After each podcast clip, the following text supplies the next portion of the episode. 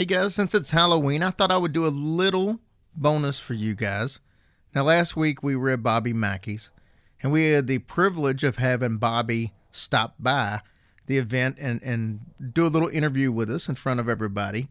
And then he actually sung his biggest hit, Johanna, which is obviously about uh, jo- Johanna, the, the young lady that supposedly was pregnant and died in the facilities uh, after her father had killed her lover and, and father of the baby.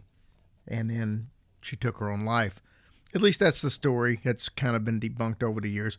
But anyway, he wrote the song about it. And in this little interview, he actually talks a little bit about his time at Bobby Mackey's, his belief in spirits, and he talks about how that song came to be, and then we were able to convince him to play that song for us. So it's not really long, and the sound quality is not very good. Unfortunately, we didn't record it with our setup. It was recorded from uh, actually Dolly Ruther recorded it out there with, with her cell phone. So thanks to Dolly for this one.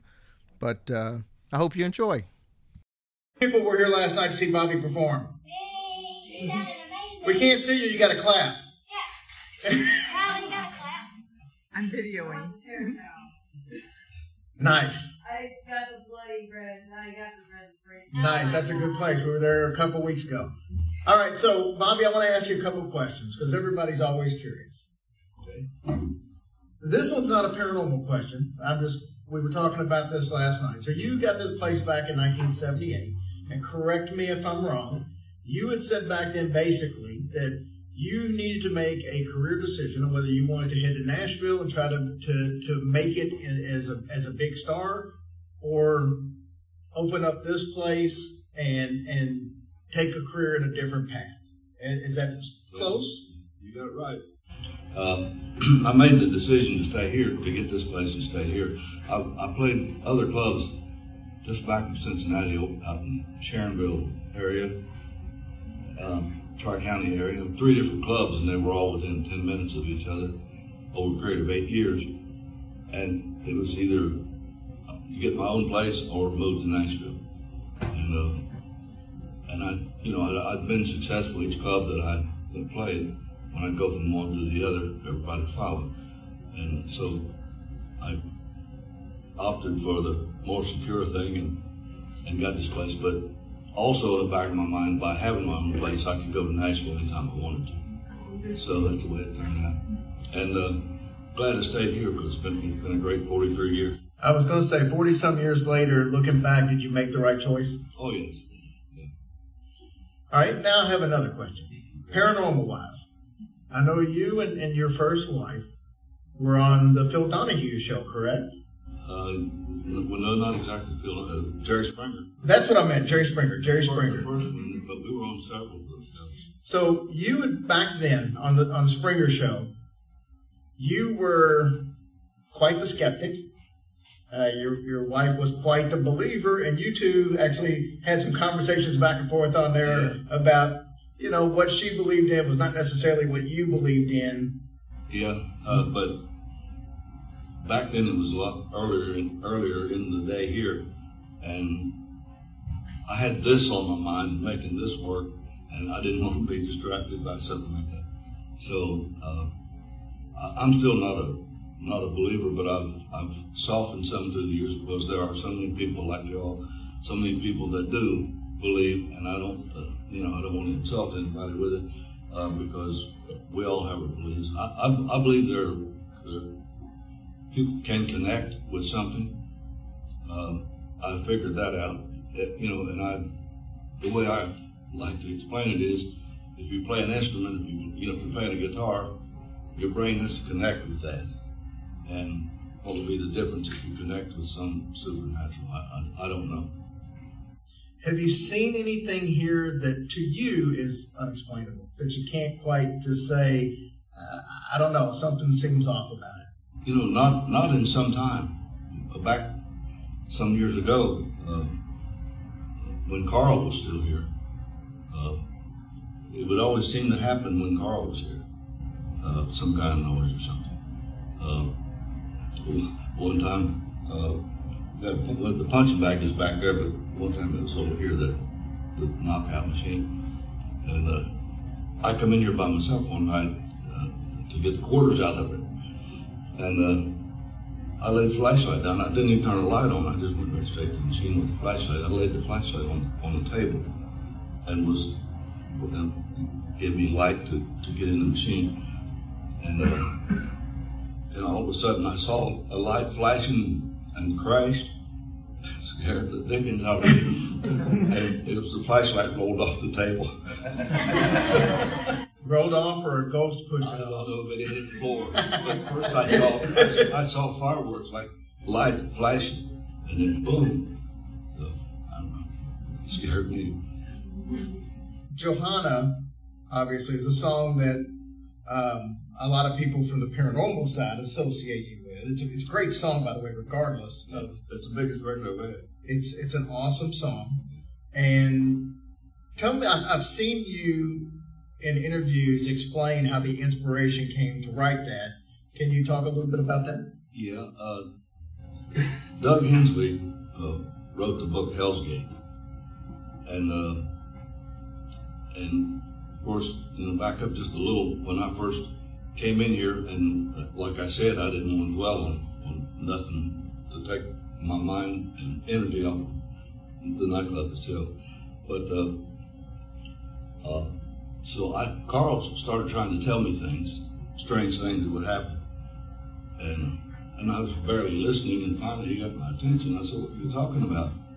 I said, "If you're talking about, you know, some ghost or something, uh, don't you be talking about that. I don't want nobody to know. Uh, don't say nothing to nobody." And he didn't. Uh, and uh, about ten years in here, uh, Doug Hensley, a friend of mine, had, was writing short stories himself, and it was paranormal stuff. And he was reading some one to me one time. I said, "Well, I said, there's Carl's got a story about this place that uh, that that's for real."